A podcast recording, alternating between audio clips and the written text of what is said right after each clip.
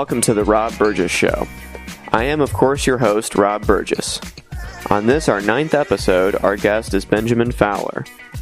Fowler has been playing the drums since he was 12 and teaching since the age of 17.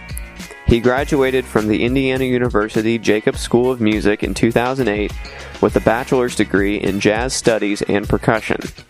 At school, he studied with Los Angeles studio stalwart Steve Houghton. He also had lessons with veteran New Orleans drummer John Vidacovich and studied regularly with Indianapolis jazz and gospel great Charleston Deno Sanders. Over the years, Fowler has played the drums in such bands as Community Currency, The Delicious of Joyful Noise Records, Kentucky Nightmare of Standard Recording, DM Stith of Asthmatic Kitty, and Cardboard. He is currently busy with the Jefferson Street Parade Band and Chainsaw Mondays. Along with the drum set, Fowler also teaches fingerpicking, rock, and jazz guitar and piano at the Jefferson Street Music Studio. Fowler coordinates several teachers. They're all currently active in Bloomington's musical community, and they teach a variety of instruments including trumpet, saxophone, keyboard, banjo, mandolin, vocals, and more. Whatever you'd like to learn, the experts at JSMS can help. Ben is the founder of the Limestone Beaters. The group began in June 2012 as Bloomington's only independent student drumline.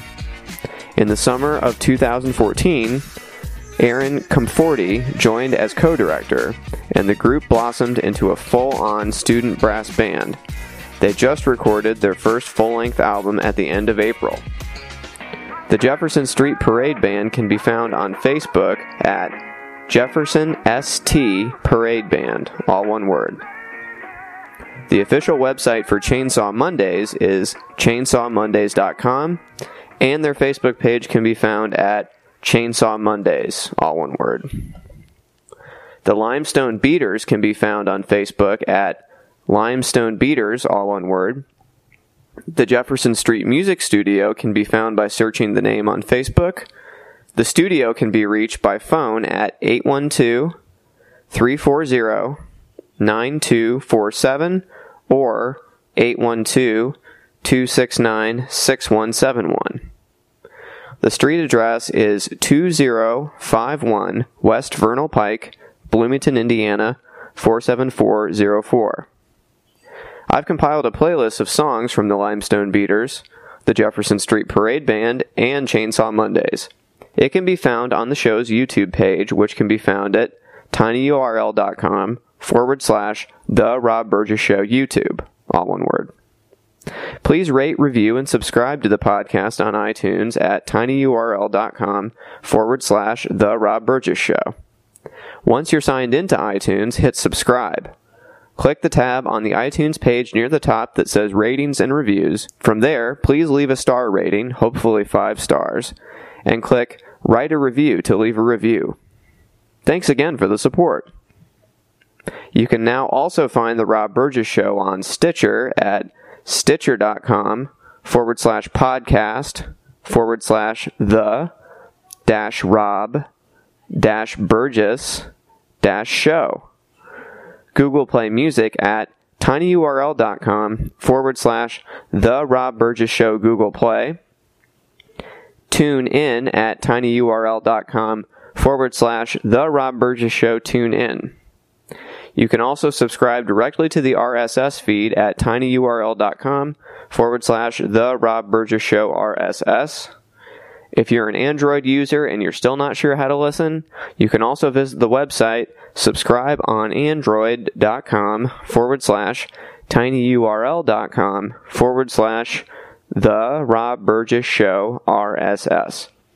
And if you have a one click supported app on your Android device, the app will load automatically. You can find out more about me by visiting my website, www.thisburgess.com. The official website for The Rob Burgess Show is www.therobburgessshow.com. Follow on Twitter at Rob Burgess Show. Like the page on Facebook at The Rob Burgess Show. Follow on SoundCloud at The dash Rob dash Burgess dash Show. The email for the show is The Rob Burgess Show at gmail.com. And now, on to the show.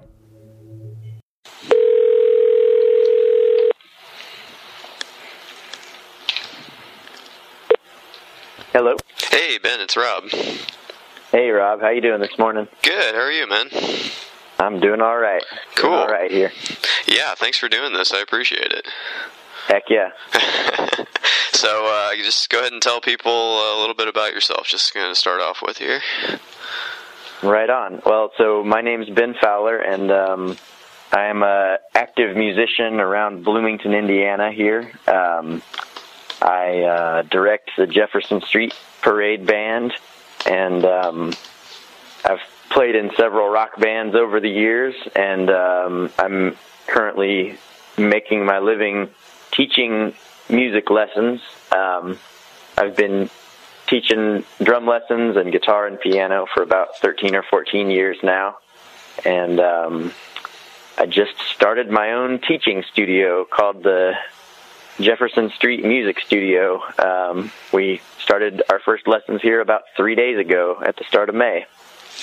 Cool. Yeah, definitely. Um, and we should say for people that haven't already figured it out, uh, you're the brother of Jonathan, uh, my uh, former roommate, uh, and uh, you know, it pod, podcast guest uh, number two. So if uh, people want to go back and listen to that one, uh, you know, I, we just need to get your uh, you guys' dad on now, and we'll have the trifecta of the Fowler men. Um, there we go. But uh, so uh, yeah, no, I've I've been a fan of your of your music for a long time, going back all the way to Cardboard, of course. Um, Yeah. So you, how how did you get started with music? I guess um, I remember Jonathan saying something about uh, there was a was it an antique sign that that got sold that was your that bought your first drum set? Am I remembering that right? That's that that was how I got a hold of my second drum set. Oh, okay. So you had a drum set prior uh, to that. Okay. Yeah, my mom and I split the cost of a uh, of a kind of a beginner drum set back when I was about 12 years old. Oh wow! In the summer when we had we had first moved to uh, I guess it was the summer of '97 when we had first moved to Indiana from North Carolina. Mm-hmm. Um, moved to Mitchell, Indiana, and uh, yeah, I was had had a pair of drumsticks for a couple of years, and really, really felt like I wanted to dig in and and get started learning the drum set. And so we we split the cost of some beginner drums, and uh, but yeah, there's a pretty good story of that enamel sign. Um, there was a let's see we were remodeling a, a building down in, on this land in Mitchell to live in, turning turning an old barn into a new house, basically. And uh, my parents found some nice looking French doors at a at a yard sale or something in Mitchell, and um, they because French doors have a bunch of little panes of glass. They had the people that were s- selling them or storing them before that had. Uh, basically taken this old enamel sign and painted it black and and nailed it across the or you know locked it onto the doors to protect the glass while it was just in storage in their barn for a while. Mm-hmm.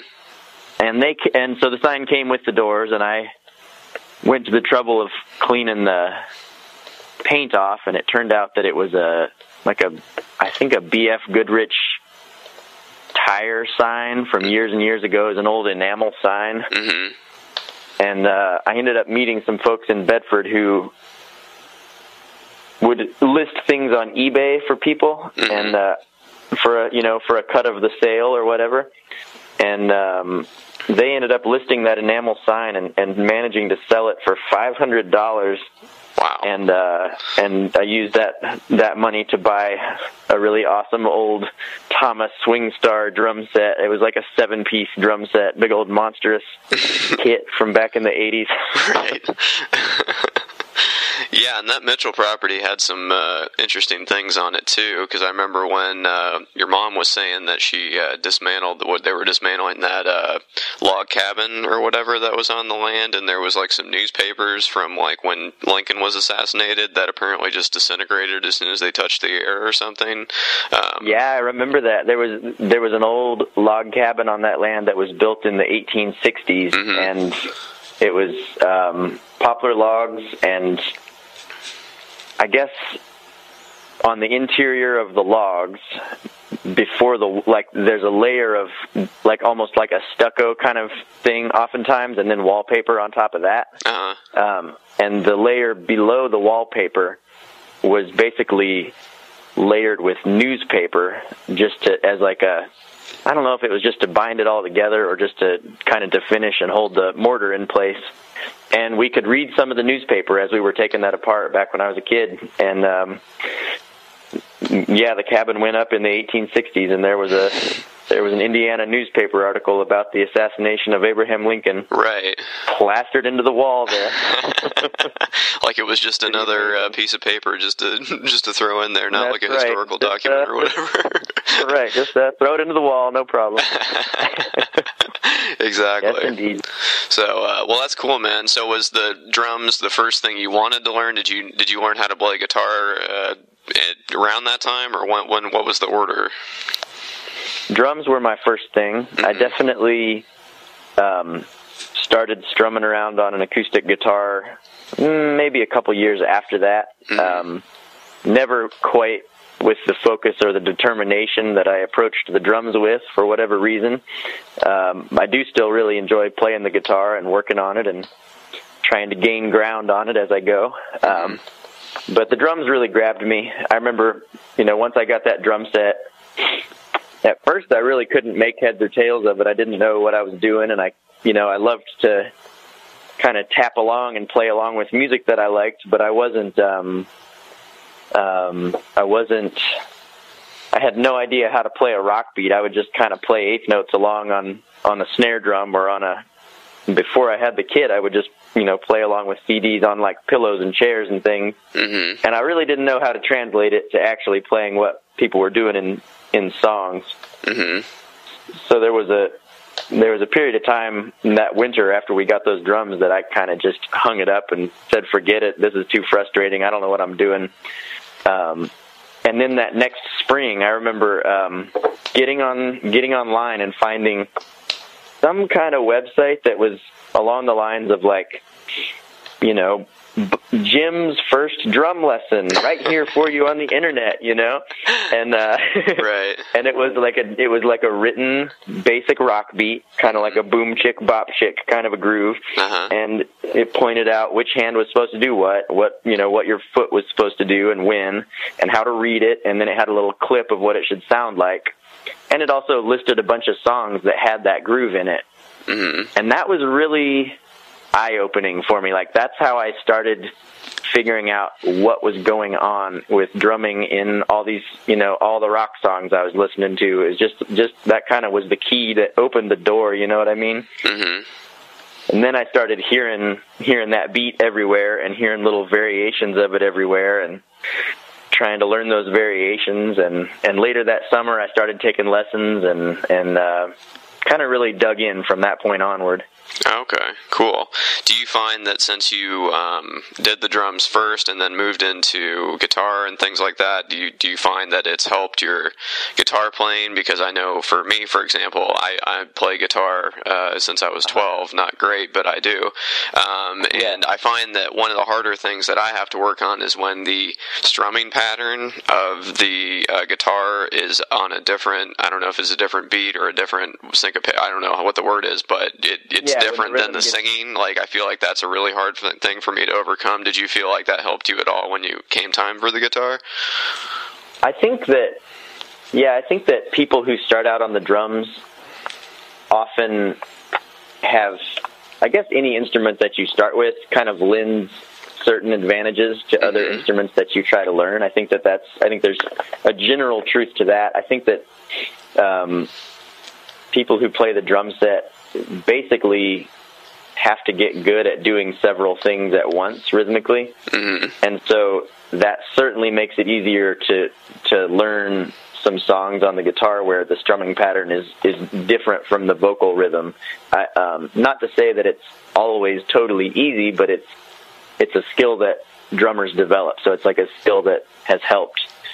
Um, lately, I've been learning some Red Hot Chili Peppers songs on the guitar and playing the, some of those songs with my students, and it's always striking, like learning songs by bands who have a different singer than like the singer does not play the guitar, for Mhm. example. Right. Oftentimes, you know, no one is having to juggle that, you know, in the original recording. No one is having to do that live in their band. So I'll be trying to trying to play a Chili Pepper song, and the vocal rhythm is just totally whacked out, and the guitar rhythm is also totally whacked out, and it's it's Yeah. um, really something, really something, I tell you. yeah, exactly. Yeah, Anthony Kiedis and, and whoever they got playing uh, guitar at the time are definitely two different people. So, indeed, indeed. um, but yeah, And it's so, John Frusciante. That's the guy who. That's the guy whose guitar playing really grabs me from Right. various eras. Right. He really said some stuff on that instrument. Oh, definitely. I totally agree. Um, now, so uh, Cardboard was, I guess, your your first uh, band, right? Did you have anything before that? That was the first. That was the first. Yeah. And what? When? Yeah. Uh, how old were you when you guys started uh, playing together? Fourteen. Wow. Okay. And were you guys all kind of in the same place uh, musically, as far as like your instruments and, and knowing things like that? Did you kind of learn kind of together? I think we definitely learned a lot together. We all started out, you know, with the ability to play some songs. Um, you know, stuff stuff that we had learned on our own. We kind of brought together, and we would show each other. You know, I remember David Woodruff playing a couple of. I think he was playing a couple of Weezer songs and a couple of Nirvana songs that he had learned, and um, I was trying to play along with like the Who and Led Zeppelin and that kind of stuff, and and um, and um, initially when we started, it was it was we we I guess our first bass player was um, Andrew Chesterfield, I think was his name, Mhm. and he, didn't stick around too long. Um, there was another guy early on in the band named Ben Graves, and uh, he and David had been playing music kind of before I joined up, and and we didn't overlap for very long. hmm Um, in fact, that classic cardboard hit "Let's Go Egg Ben's House" is actually written for Ben Graves. I think there's a common misconception that that's about I my yeah, house. al- I always thought that was your house, and I was like, why are they egging the house of somebody that's already in the band? Seems counterintuitive. Why would he consent to play drums in this song? Yeah, exactly. me some time? yeah, it really raised a lot of questions for people. But, but uh, we're here to we're here to crack open the myth. Yeah, that's today. right. That's right. Yes, indeed. Right. So uh, yeah, so I uh, I got to know your your music that way. I definitely went to a, a few cardboard shows there. Um, what what did you guys? Uh, what were your main? You said you mentioned a few influences there, but were you guys always playing your own songs, or were you playing covers together, or was it was it always that way that you guys wanted to do your own stuff? We definitely tried playing some covers, and it was often just pretty um, pretty unsatisfying for whatever reason. Um, we uh, we would practice once a week once we got the ball rolling, and and uh, and pretty early on we got excited about writing our own songs. I think we pushed David pretty hard to to write songs and to sing, even when he was not necessarily feeling like, okay, here's a great song I've written. It was just kind of like, let's let's play, let's get some stuff done so that we can get out and play. And Mhm. and we all, you know, we all dove into it pretty pretty quick like that. I think we covered a Red Hot Chili Peppers song. We covered once Graham Campbell was playing guitar in the band. Later that freshman year, we covered Purple Haze for a little while. Mhm. We covered. Um, Well, you guys played Fire, right? Too wasn't that one of the ones you we covered? did. We we played we played Fire. We we also did um, a really awesome Radiohead song called Just Mm. that's off of um, I think it's off of their second album, Mhm. one of their earlier more rockin' albums. Right. Um, but yeah, like we we played several several of these songs, but they would oftentimes end up being kind of the weakest part of the gig. So we we we we would quit. We would we would quit with the covers and just try to work on our own stuff more often. Right. Well, it's it's easy when you're that age to kind of just emulate things you know because you don't really know anything else. So I think it is kind of cool. I always thought it was cool that you guys kind of went out on a limb and decided to do your own stuff. Because I mean, I you know, heck, I was in a couple bands and all we did was covers, and we you know didn't really ever stick our necks out there like that. So I did. I was always uh, impressed that you guys just went went right into it and you know didn't rely on people's pre knowledge of you know the songs to to get you through. So. Um, but you guys had how many albums did you guys eventually have? Was it two? We we recorded two CDs. That's okay. Right. Yeah, and I've got yeah. those uh, somewhere still um, saved on the on the thing here. Uh, I probably burned a copy of those like ten years ago. so they're in the yeah, they're in the Rob great. Burgess archive somewhere. So. yeah, last uh, last time I caught up with you up in uh-huh. uh, north of Indy, there you you uh, you gave me a copy, which is why I still have them. oh, okay, cool, cool. Yeah, yeah there was some uh, some definite hits on there. I'm I'm trying to remember the names of some of them, but uh, yeah, what was it? Uh, El Rego was that was that one El of the ones? Was, and, was a, one of the few that Graham played trumpet on. That yep. was a real catchy song. Yeah, absolutely. And then, uh, God, what was the other one? There was another uh, trumpet song. It was on the second album, I believe. Uh, that was. There's another one with called. There's one called "Rest Your Head." That was. Yeah we were we were leaning on our ska roots, that's for sure. Oh, for sure, yeah. I detected some uh, Cake influence there too. So. yeah, certainly. Yeah, the sure. um, that Cake album, Fashion Nugget, Oh yeah, was, was a pretty good listen back in those days. Yeah. I, was, I, I, definitely enjoyed that CD. Absolutely, same here for sure. Um, so you guys lasted for how long? Did you, would uh, you guys went through all the way through high school, right? And then kind of you guys all kind of went your separate ways, uh, kind of after high school. Is that right? Yeah, I think the next year after high school, we we played a handful of shows. David went to school. Our front man, David Woodruff, went to school out in Kansas City. Mm-hmm. So we played some shows over spring break and over winter break, and maybe a little bit that next summer. But after that, it was about the end of things. Mm-hmm.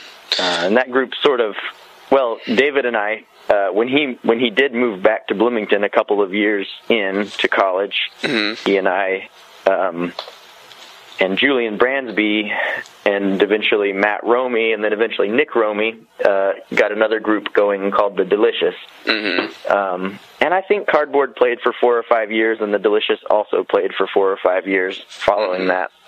Right. Yeah, and I definitely went to a few of those shows as well. Um, did you guys? You guys had at least one CD that I remember, right? Yeah, we had a full length CD and mm-hmm. also an, an EP that we released after that. Right, right. What would you say the differences between the musically between the two groups? I mean, there was obviously the overlap of you and David, but what was the kind of progression as far as what you were interested in playing? Well, I guess um, cardboard was was our first go at it, and it was it was kind of influenced by everything, influenced by everything that we'd you know been listening to in our lives up to that point. and um, you know, it was just our first our first bunch of tries at writing songs and you know coming up with riffs and coming up with beats and seeing where we could take them. And I guess the delicious was just maybe a little more.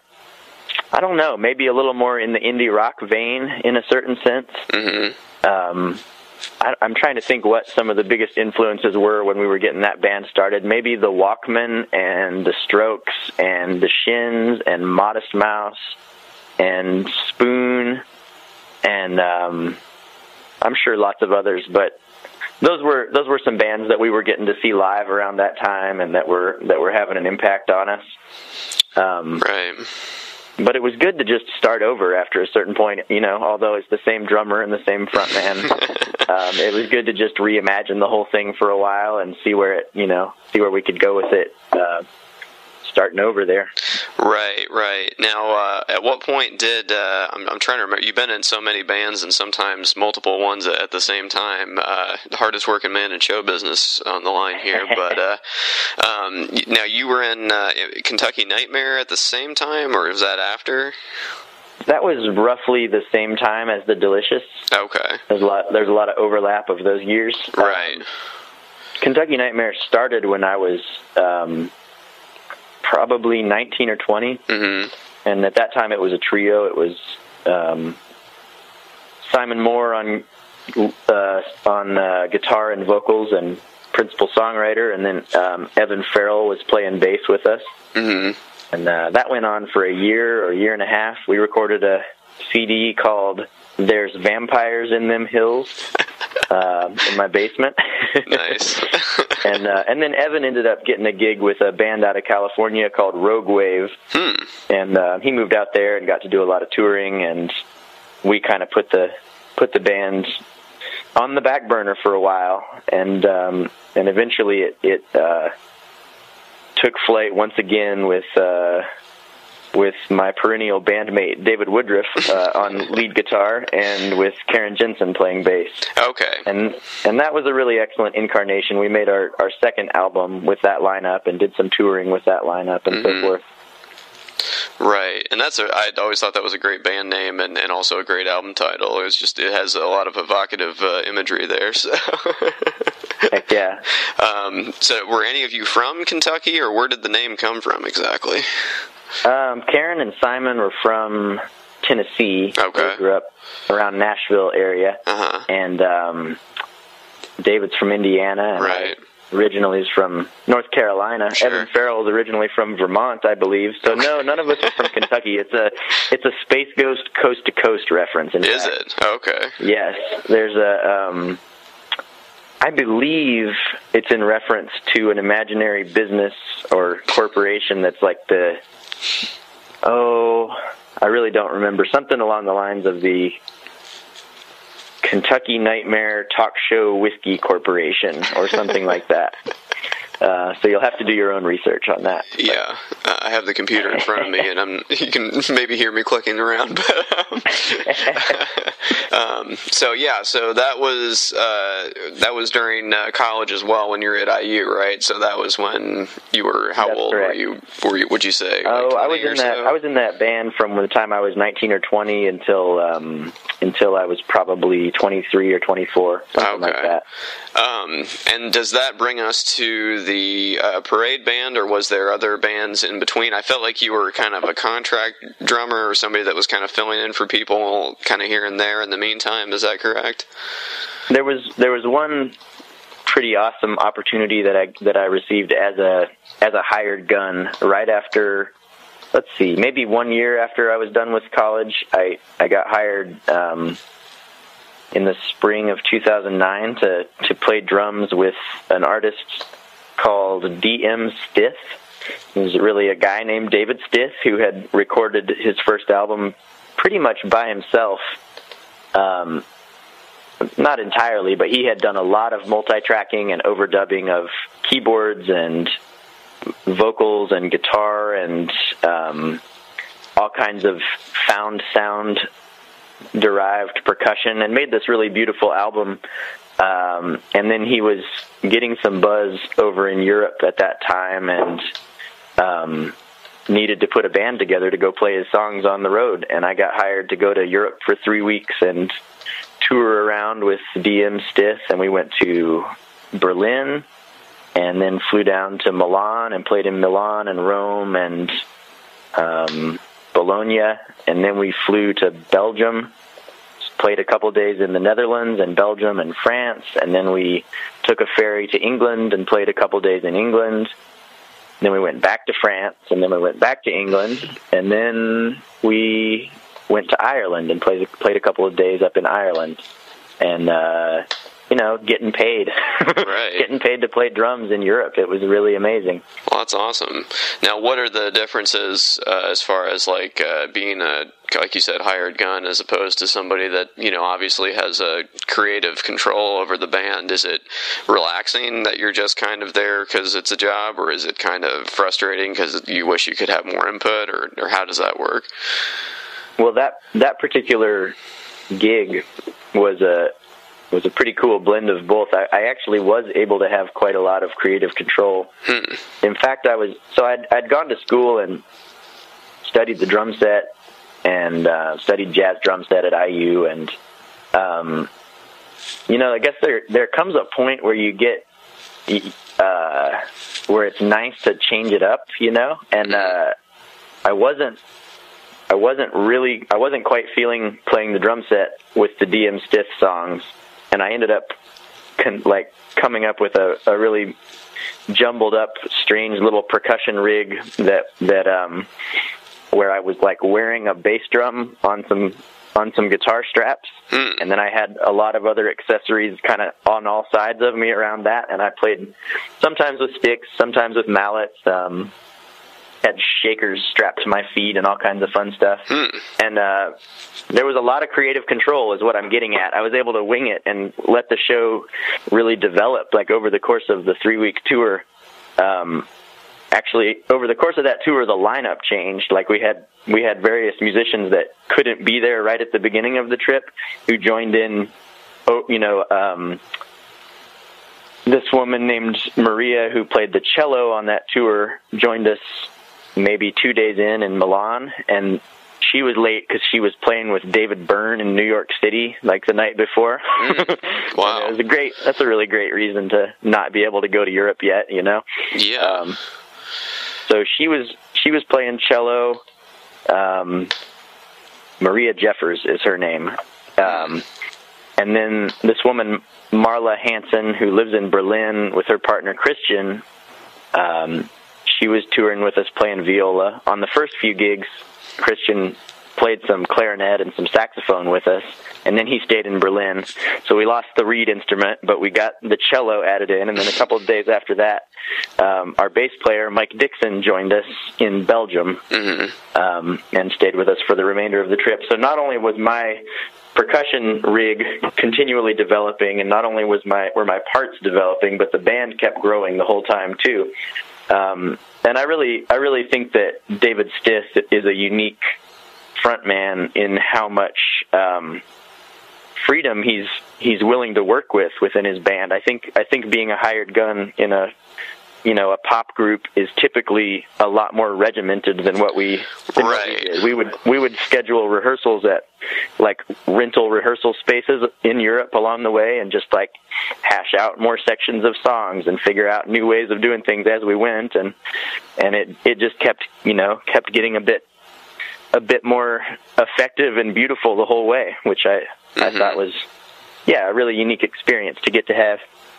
Yeah, well, I mean, it seems like there's uh, there's two kinds of band leaders like that. It seems like there's people like what you're describing, and then I was kind of thinking of maybe more like the James Brown Prince model of you know regimented. I'm going to fine you or inflict some kind of Yeah. pain on you if you don't get in line and, and act like you're here's supposed to or look what- like you're supposed to or whatever.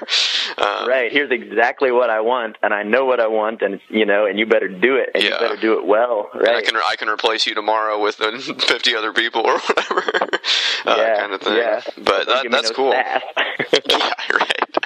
Um, now, is that something you'd ever consider doing again? I mean, was that something that he left the possibility of you coming back and, and doing, or how did that end up? It ended up we we played we went back to Europe one more time that summer and played some shows in England, played a couple of festivals, um, and then we played a couple of shows in New York City that fall, and um, it seems like part of his mo is just to keep changing it up, and I, you know, in terms of any kind of work together. I haven't heard from him since then, which is which is fine. I know he's still doing his thing. He's still out there making a bunch of music. Maybe he lives down in Austin, Texas now, or or I know if he was for a while, and then I think he's been back in New York State somewhere. And um, yeah, our our paths have not crossed. It would be cool if they do again sometime. Who knows? Right, right. Well, I guess I guess as a just a music fan mostly, I just kind of maybe romanticize things like that, and I always think you know, and I kind of do the same thing with people that work on TV shows or movies together. I just assume that oh man, they must be you know hanging out all the time, and really it's you know it's your it's it's fun and it's mm-hmm. you're playing music, but it is a job. You know what I mean? And as you are working together, and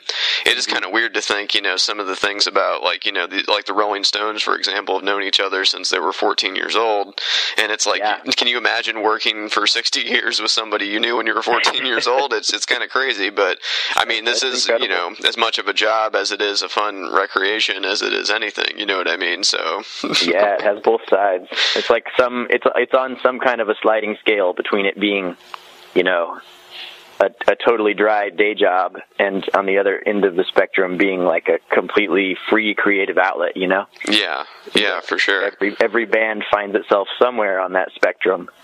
Right. you want to think of it that way. You don't have to, but it's you know it's one way to look at it. Yeah, definitely, definitely. Um, so as far as uh, the parade band, when did that form, and when was there was there any other bands I'm missing in between that start of that and the end of kind of what you're describing?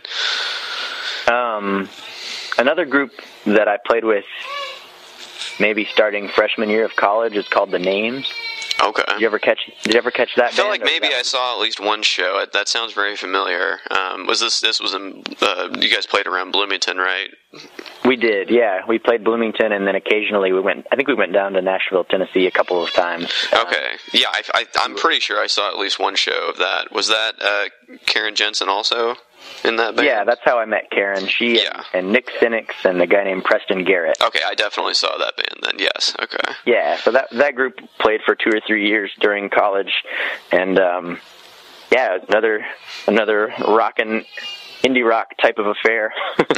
but, but um, but yeah, it, uh, I suppose to get to the parade band, since that is kind of my main thing now. Um, the way that the way that the Jefferson Street Parade Band got started was, um, I guess, in the winter of 2008, 2009. Um, after I'd finished college that previous spring, I was I was definitely missing playing music with horn players. That that had been a a real perk of the of the music school experience was being in jazz combos and Latin ensembles and big bands and and so forth with excuse me with some really good horn players. And um so I I had also that same summer I had gotten to do a fair amount of touring with Kentucky Nightmare and the Delicious and I had played drums on a cruise ship for a stretch of time that summer.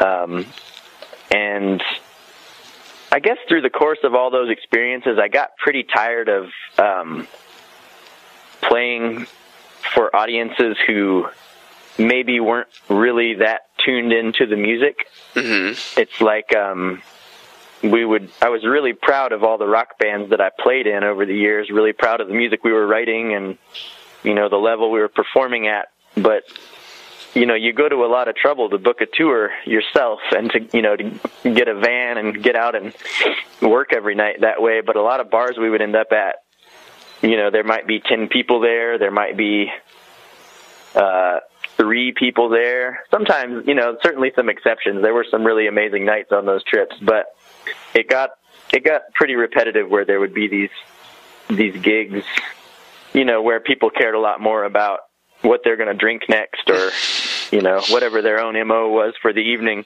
and you're just over there in the corner pouring your heart out but nobody's being particularly moved by it and you know it's a heck of a lot of energy for for it to not really move people you know like what's the point of this after a while Right. and um and we have our recordings that we're proud of and this and that but if the live show is not gripping if it's not really doing anything for people then it it started to feel like not not what I wanted to be doing so much of, not what I wanted to be putting so much energy into. Um, so anyway, back in the in the winter of 2008 2009, I was missing playing with horn players, and I was tired of playing kind of in this genre where enough. I mean, in rock and roll, it's like enough has become predictable hmm that it is pretty hard to freak people out anymore. You know. hmm Um, so I, I had this idea one day while I was waiting tables. Wouldn't it be fun to put together like a parade band where we could play music outside with a bunch of drums and a bunch of horn players and really catch people off guard, you know, put on a show where they're not expecting it and so forth and see what happens, see what kind of experiences we can, we can, uh, elicit in the process. Right. So uh, now I assume you weren't in uh, any kind of marching band in uh, your, your younger days, right? I did one year of high school marching band at Bloomington South. Ah, okay. um, and it did me a lot of good. I my my chops got better on the drums, and I I got a better sense of rhythm for Mhm. sure from that experience. But I really at that time I was all about playing rock and roll, and I wasn't I wasn't so excited about the the time commitment involved in the marching band. So I just did one year of it and, and left it at that. I didn't I didn't play in any marching band in college or anything. Right. Yeah. See, I was in uh, just regular band in junior high, and I played the trumpet.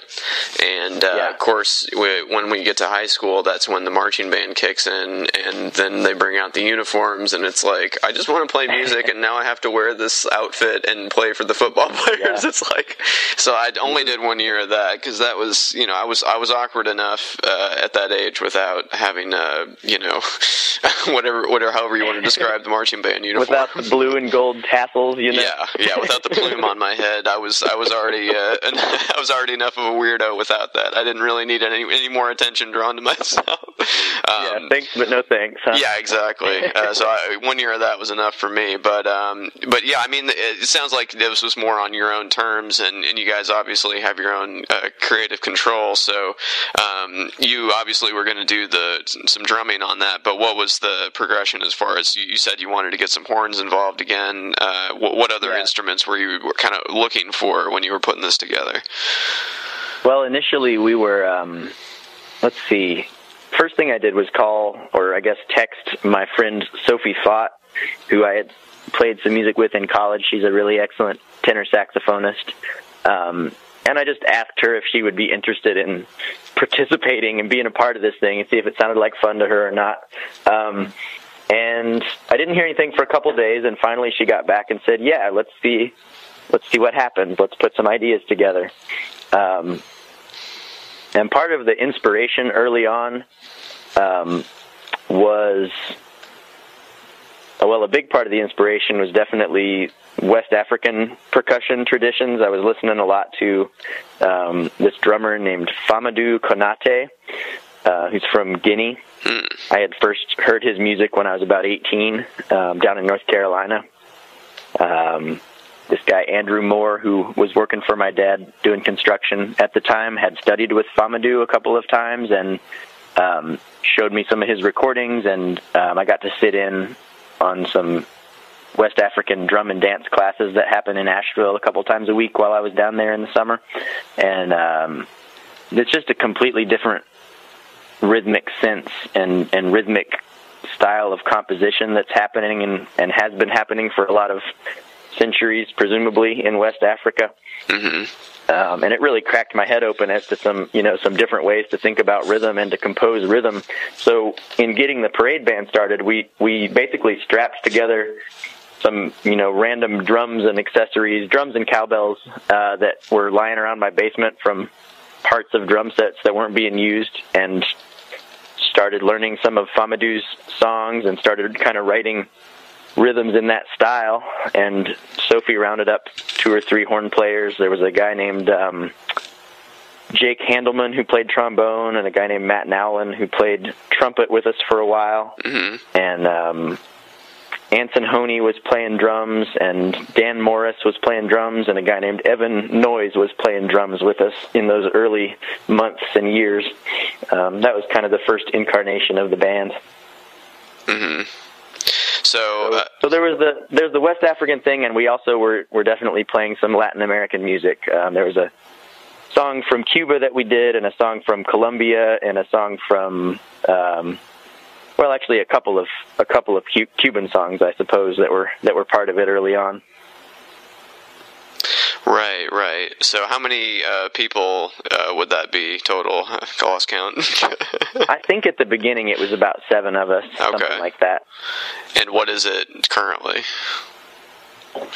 Well, people ask me that, and I, I usually just pull a pull an approximate number out of the air because there's a there's a certain amount of players who live elsewhere who will come out of the woodwork and join us when we go on tour and you know a certain amount of flux to who's currently active in the group but it it's between 10 and 15 right now on a on a given gig usually mm-hmm.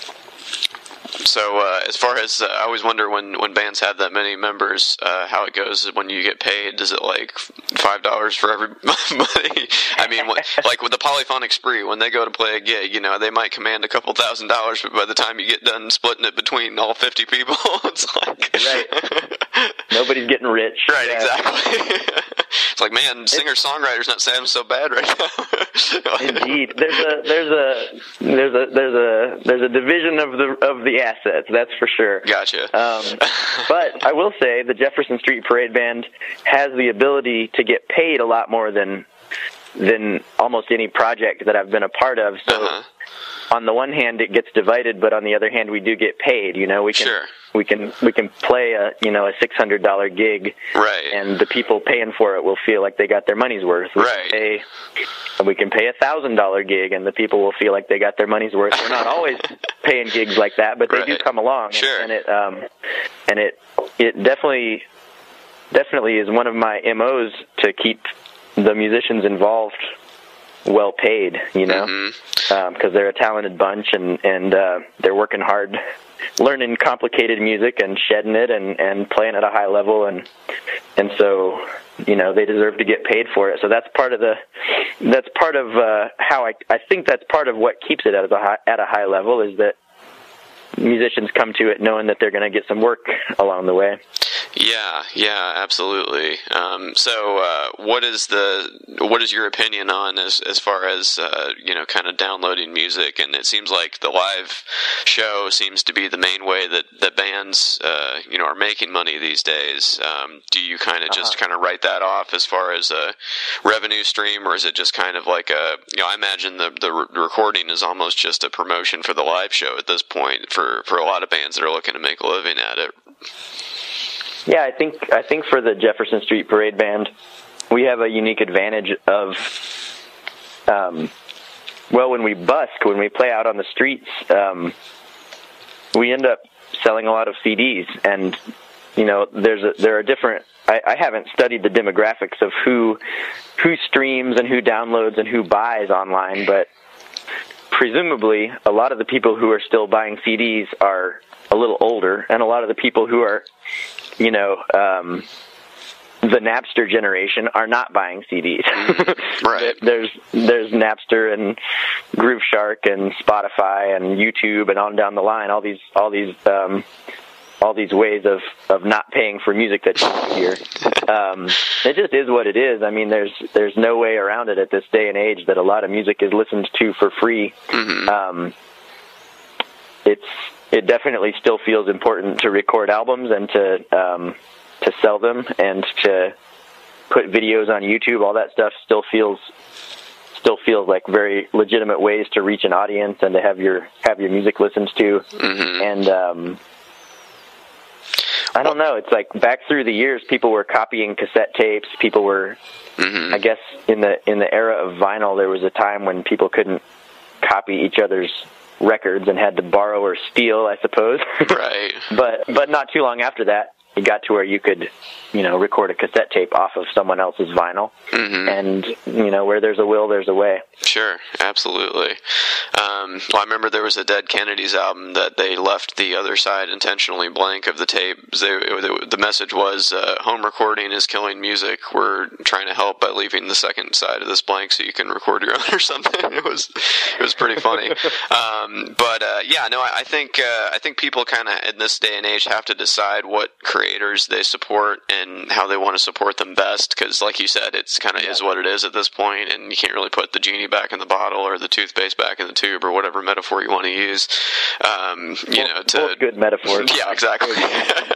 yeah, yeah, but um, uh, yeah, I feel like people kind of just have to decide. You know, what do what what artists do I want to support, and what you know, who, which creators do I want to keep being able to make a living at creating, and, and kind of doing it that way. Yeah, like you said, it is yeah. kind of is what it is these days. You know, so yeah. The other the other side of it. Um, even if we were to put the genie back in the bottle, mm-hmm. there's there's like a huge there's a huge amount of cash that gets scraped off the top back when that genie was in that bottle yeah. of all the accountants and all the bureaucracy of the record labels that where mm-hmm. everybody was making a living and the musicians weren't always you know usually weren't making a living um, even even as the ones creating the product um, right so that whole that whole paradigm of you know getting signed to a record label being mm-hmm. a desirable thing I feel like that that there are still um, people still hold on to that, like musicians that I know who are my age or a little older, a lot of them still have that in their head, hmm or they did ten years ago. As a you know, wouldn't that be amazing? Wouldn't that be a huge a validation or a huge goal realized or this or that? But um, you know, it really wouldn't. it really wouldn't have been.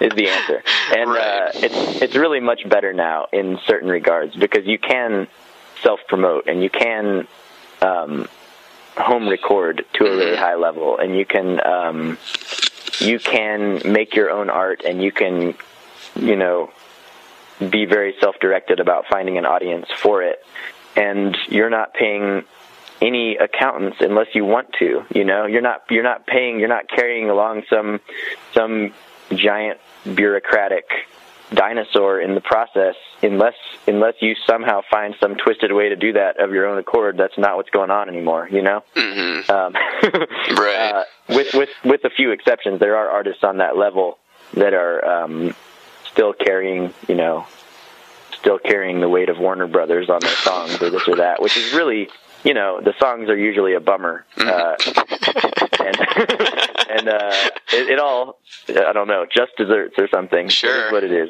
that's that's uh Yeah. I'm not looking back I don't know not Yeah. about it Well, there's there's no use in, in looking back. You just kind of got to live in the reality that you're in, or whatever. But um, it's funny you mentioned Warner. It's uh, it's interesting seeing what's happened with Prince's uh, back catalog here. Uh, my heart kind of sank when I heard they drilled his safe open. I was like, ugh, you know, he Wow, went through this yeah. protracted protracted uh, fight with his uh, record label, and he had slave on his face for years, and he changed his name because they said they owned his name, and finally won off Yeah. back as all his masters, and then oops, doesn't have a will, or we can't find one, and now we're you know his body's barely cold or barely been cremated, and we're gonna drill the safe Yeah. that he had for years open. That made me feel a little icky or whatever, but That is um, really something yeah, for sure. Got to jump on that. Got to jump on that post-mortem best of real quick. exactly. Well, for it. Right. Well, I was thinking about it though, and kind of with the proximity of David Bowie dying, you know, David Bowie Yeah. definitely had more of a sense. I felt like that his time was coming to an end or whatever. And of course, he put Yeah. out that Blackstar album. I don't know if have you heard that yet. Parts of it. Yeah. Of it. I haven't heard the whole thing yet. It's uh, it's it's quite a listen or whatever because you can definitely tell that he you know knew that his time was approaching. He's like, okay, I'm an artist. You know, this is a big moment in my life, even though it's the end. I'm going to make a statement or whatever. Yeah. And you know, he definitely kind of seemed like he planned it out a little bit more. But Prince, it just kind of seemed like he was just in the middle of doing whatever you know weird, goofy stuff he was in the middle of doing. Then he just kind of stopped. Living So. Yeah. Right. Yeah, Right. And then so- altered. yeah. it's uh, it's kind. I think people kind of want that same experience immediately that they had with David Bowie. And it's like, look, not everybody. You never. This is was special because you're not going to get this every time. Not everyone knows. Yeah, you know, their time's going to be up. rare.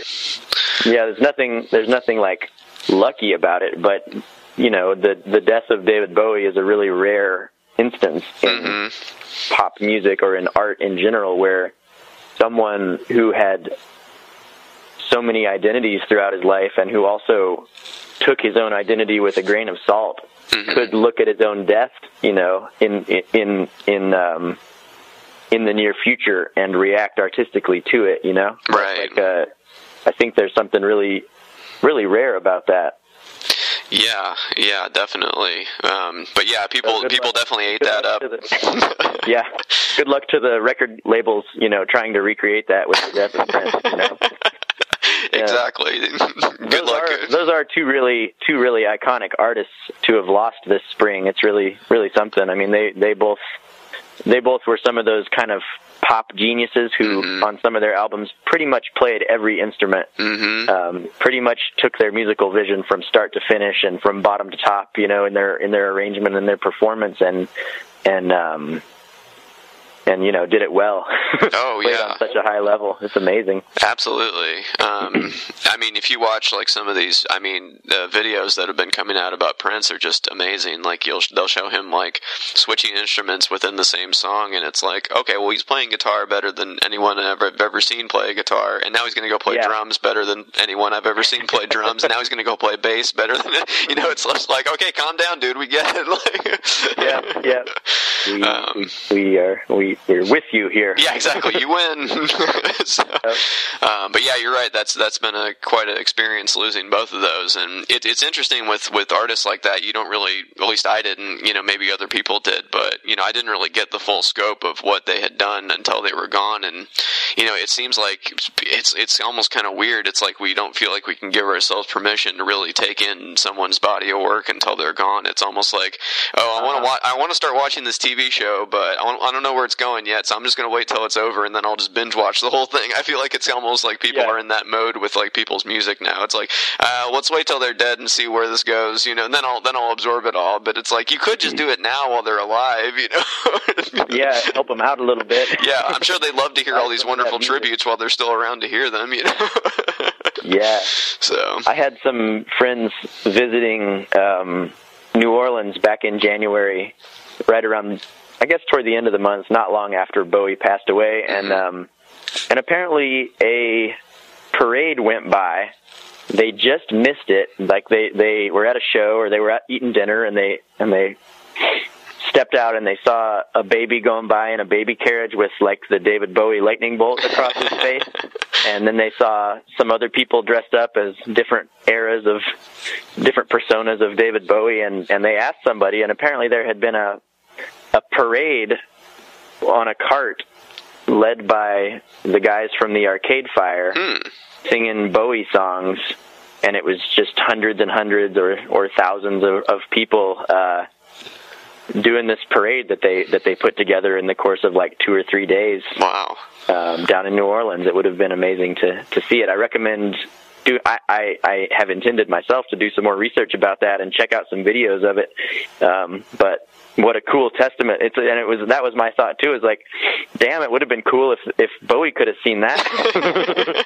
Exactly exactly. Well yeah people don't feel moved to do that until they're like oh man no more music. It's like well you know they they, they might like to hear that you know while they're yeah yeah. Um uh, but, so it is. Yeah exactly. Um so uh, you you mentioned that you had some uh, some wild uh, touring stories with the uh, with the parade band. Did you have any uh, queued up that you felt like sharing?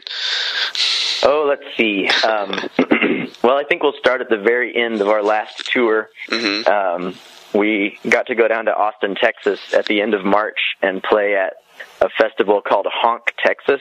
Hmm. Um, it was pretty funny. My brother called me while we were down there, and uh, and the phone connections usually aren't so good between South Korea and Indiana. And he said, "Well, I talked to mom, and she said you're down in Texas at a honky tonk festival." and I said, "No, no, no, honk, honk, Texas. It's a brass band festival."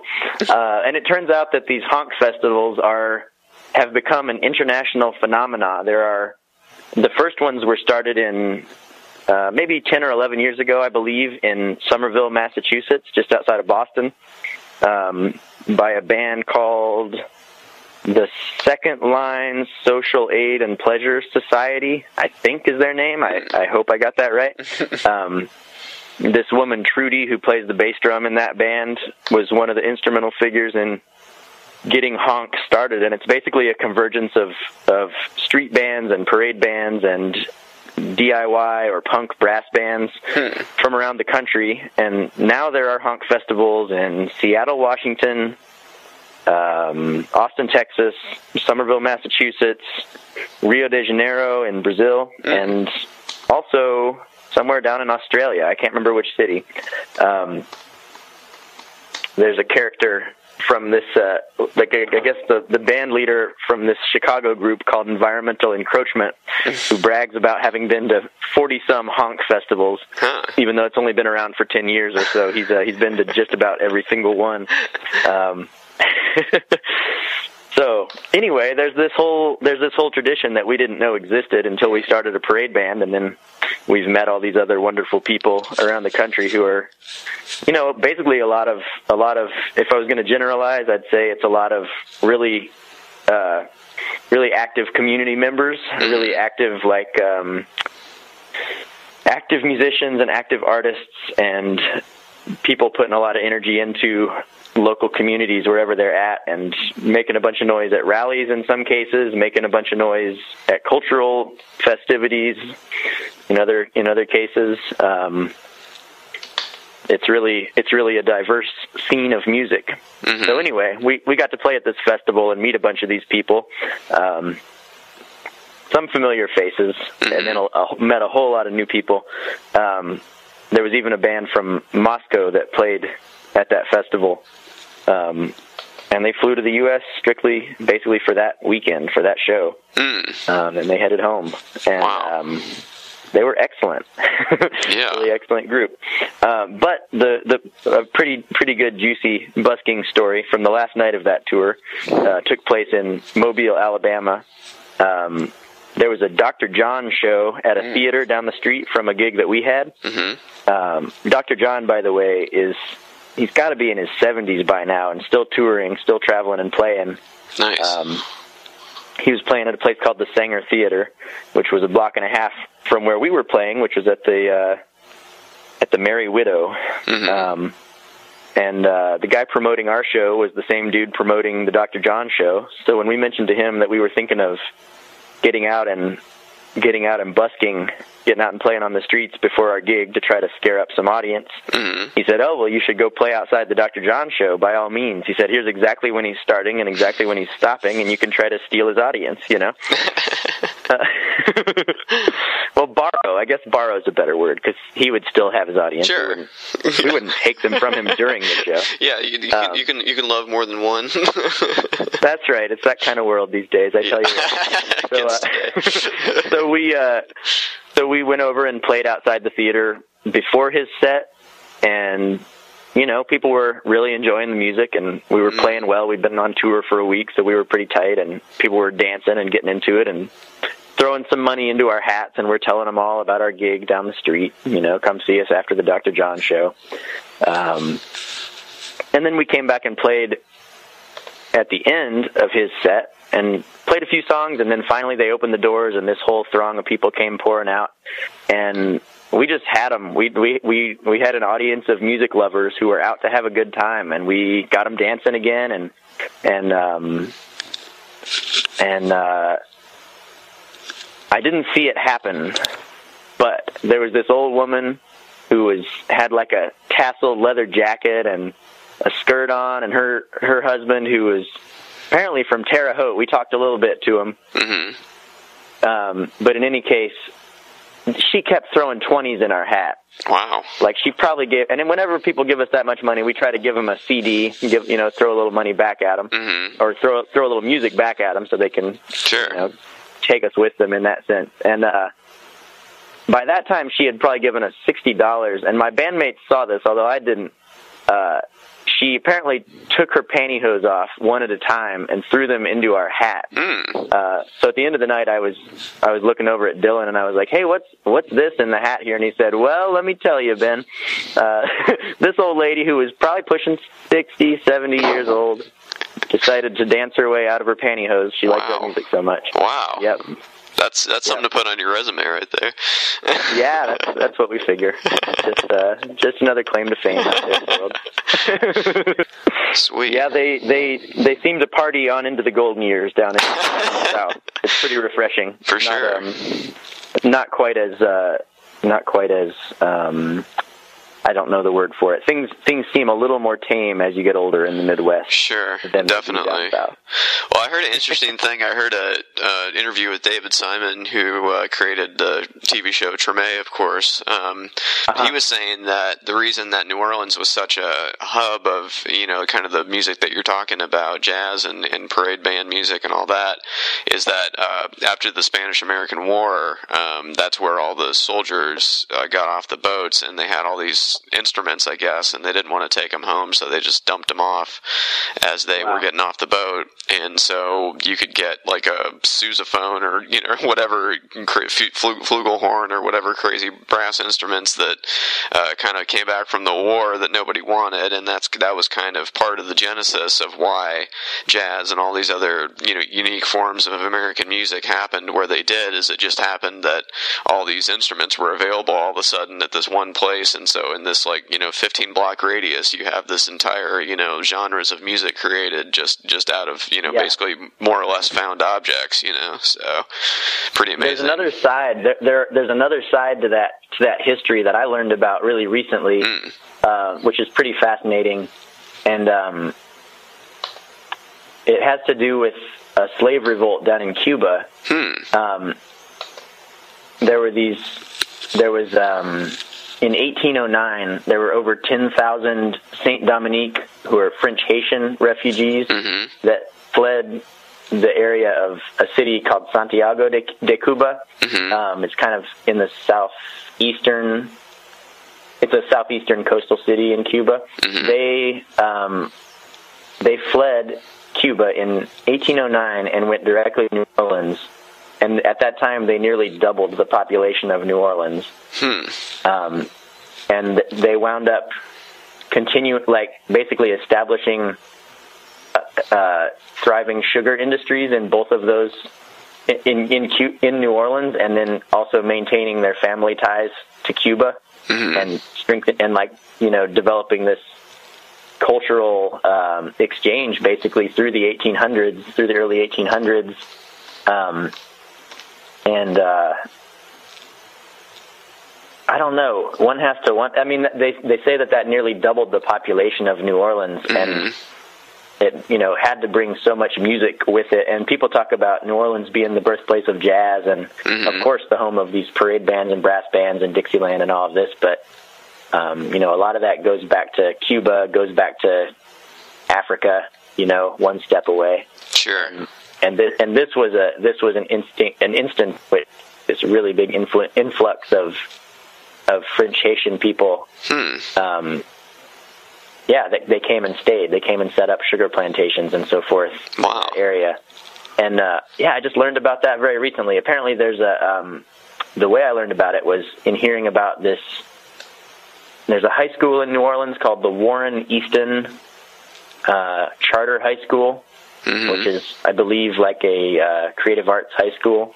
And they're doing a three year exchange program with students from the Conservatorio Esteban Salas de Santiago de Cuba, uh, hmm. where they're going to be both. Uh, they're going to be jazz bands or bands of some sort from both of those schools that are going to be playing in one another's hometowns um, over the next three years and teaching and, and studying with one another. Um, hmm. So I got some information about uh, uh, you know about all of that because I've I've been curious about what it might look like to try to go to Cuba with my band someday uh, or so forth. And so someone passed this info on to me, and I thought it was pretty fascinating. Oh wow, yeah, I'd love to go to Cuba now that the relations have changed. I've always wanted to go there. It looks really cool.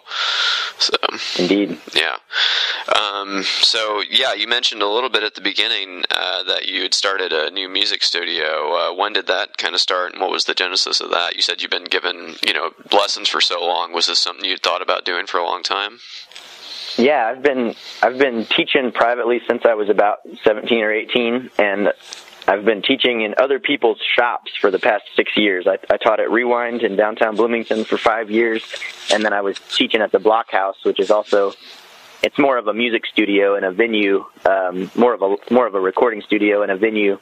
I taught there for the past year or a little more, and um, and yeah, the opportunity presented itself to to start my own shop and and um, take over the old Echo Park Studio B, which is out on the northwest side of Bloomington. It's a space that was made for music recording and for for music in general. So it's very well equipped for recording work and for teaching work and for shows as well. Hmm. Um, so the time finally came to to just break off and do my own thing. It's um it's been really good working with these other studios over the years, and it's allowed me to um, become a better teacher and to hone in on how I like to approach things and and uh, and now I have three to four functional rooms in this space where I can have different people teaching. I'm, that's part of the the goal with it is to get several different musicians teaching side by side up here. Um, some of the people who are currently diving in to teach are uh, Aaron Comforty and Duran Jones and Sophie Fott and um, Alex Arnold and Sam Bartlett is eventually going to be joining in. He does old time string band styles of music. Um, a couple of those people that I mentioned are saxophonists. There'll be piano lessons and voice lessons and music theory lessons and audio recording lessons and um, you name it, we'll teach it. That's kind of been been the idea is to get a bunch of a bunch of really active mm-hmm. professional Bloomington musicians together to teach so that so that the students get an education that is that is based on like uh I don't know, based on the efforts of like musicians who are really going for it around the community. Right, definitely. How has it been uh, kind of moving from, you know, working in someone else's space to having your own space and kind of being a, you know, basically a small business owner? Uh, what, you know, advice would you have for people? I know you uh, think Jonathan mentioned you set up an LLC, is that right? Yeah, I set up Jefferson Street Music LLC. Okay. And that that covers both the parade band and the teaching operation in my life. And um I don't know. I think I think what I would say about it is that um,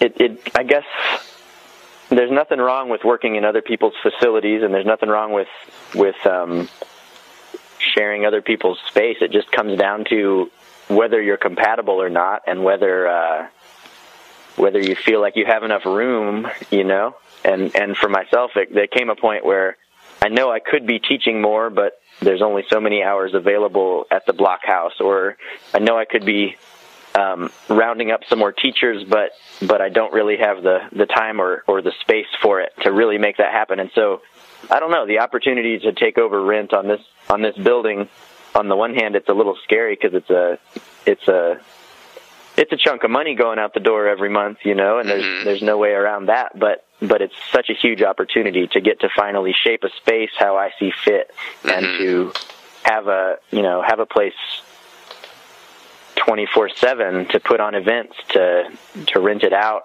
for mm-hmm. band rehearsals to uh to to set up recording sessions to bring in teachers that I'm excited about working with mm-hmm. all that stuff is is just it's really kind of exhilarating you know it's it's a pretty big pretty big opportunity. Mm-hmm. Definitely, yeah. I mean, there's definitely uh, things that you know the whole DIY thing and kind of shaping your vision how you would want to do it.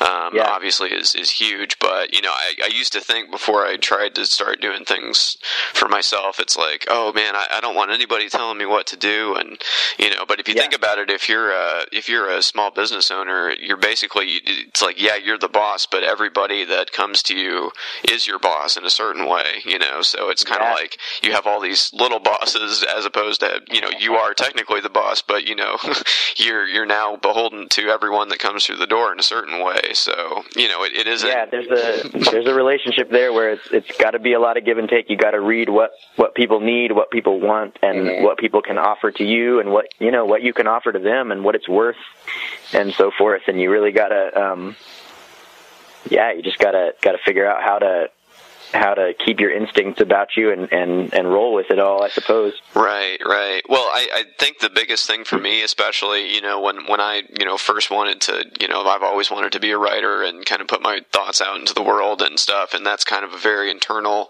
thing. But then when it comes to actually trying to make a living at it, you kind of have to be self promoting and, and work against the instinct that, that made you want to, you know, do this in the first yeah. place. And I'm sure there's an element of what you're doing in that as well. So, you know, it's kind of like you have to self promote when really all you want to do is turn inward and, and explore your, you know, whatever you feel like exploring or whatever. So, yeah, it seems like it seems like it's it's um it seems like a dichotomy in people. You know, there are a lot of people that are very good at promoting or at self promoting, and then there are a lot of people who are very good at creative exploration, but there's not usually a lot of overlap, right? There's not usually a lot right. of people who are good at both.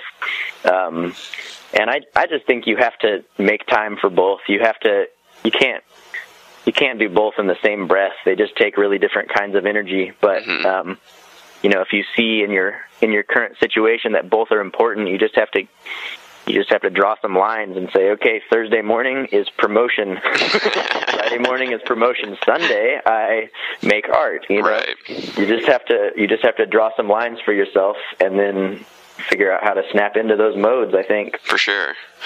Um, now, you know, another thing that I know that you've done kind of on the DIY tip is uh, you did, uh, yeah, I tell me if I'm wrong here, but you kind of built your own house, right, on the in Mitchell. Is that right?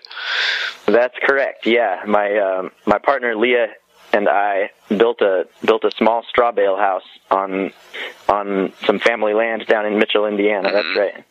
How long did that take, and how many people uh, were involved in that one? Oh, let's see. That took um, a little more than a year and a half, hmm. and um, we built it with the help of our friends and you know by hand. Mm-hmm. Um, it was a lot of uh, a lot of borrowed tools and a lot of uh, a lot of hours of figuring it out and designing and asking a lot of questions and learning about things on YouTube and reading books and, and all kinds of good stuff. Right, um, right. How did it turn out uh, in the end? Is, did it turn out the way you wanted it to?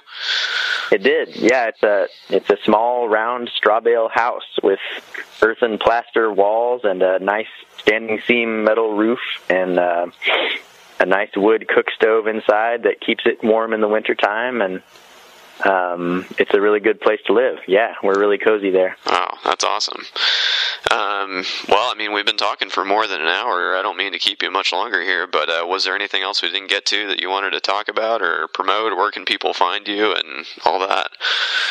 Yeah, um, one one band that we didn't get to, which is a current project, is called Chainsaw Mondays, and um, I've, I'm uh, there's a uh, there's a musician around town named Tim Baker. Uh, he's the front man for Chainsaw Mondays. He was he still plays in a group called Carpenter and Clerk, which is probably where I first heard him was, mm-hmm. was with that group. And um, Chainsaw Mondays is a is a rock trio with a horn section. It's uh, we have guitar, bass, and drums, and then. Mm-hmm my buddy Aaron and I actually play horns in the band. I've been learning to play the saxophone for the last four or five years here, mm. and I play bari sax, the big one. oh wow! in, uh, in in that band, and Aaron plays trumpet, and um, it's a really excellent, unique rock band around here. We're um, we're going to be playing at the Chocolate Moose on Friday, the 13th of May, um, and we're going to be playing Saturday, the 14th of May at um, Big Woods Brewery and Pizzeria out in Nashville, Indiana. Um, and that's going to be a really busy weekend because on Sunday the 15th we're having the grand opening of the Jefferson Street Music Studio. Oh wow! Um, which will simultaneously be my student recital that'll be running from two o'clock to six o'clock, and then and then also just basically a big old block party. We're we're inviting all the neighbors out and having some grilled out food and some beer from the BBC and some ice cream from the Chocolate Moose and there's going to be several local bands playing, including the Jefferson Street Parade Band and Daisy Chain and Mind Parade and Peter Oren and probably one other group that uh, is in the process of being confirmed right now. Cool. Um, so that's like an all-day block party at 2051 West Vernal Pike in Bloomington, Indiana. Cool. Well, yeah, I'll definitely share that when the uh, episode goes up here because, uh, yeah, I've, I've never been disappointed by a Ben Fowler show yet. So, heck yeah, awesome. Um, and, so, um, yeah. you can you can find the parade band on Facebook, and in the next couple of days, you'll be able to find the Jefferson Street Music Studio on Facebook, and um, keep an eye out for what's going on I suppose that's probably the easiest way.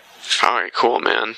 Well, I would recommend anyone uh, who's interested in taking music lessons uh, looking it up because, uh, yeah, you'd be learning from the best for sure.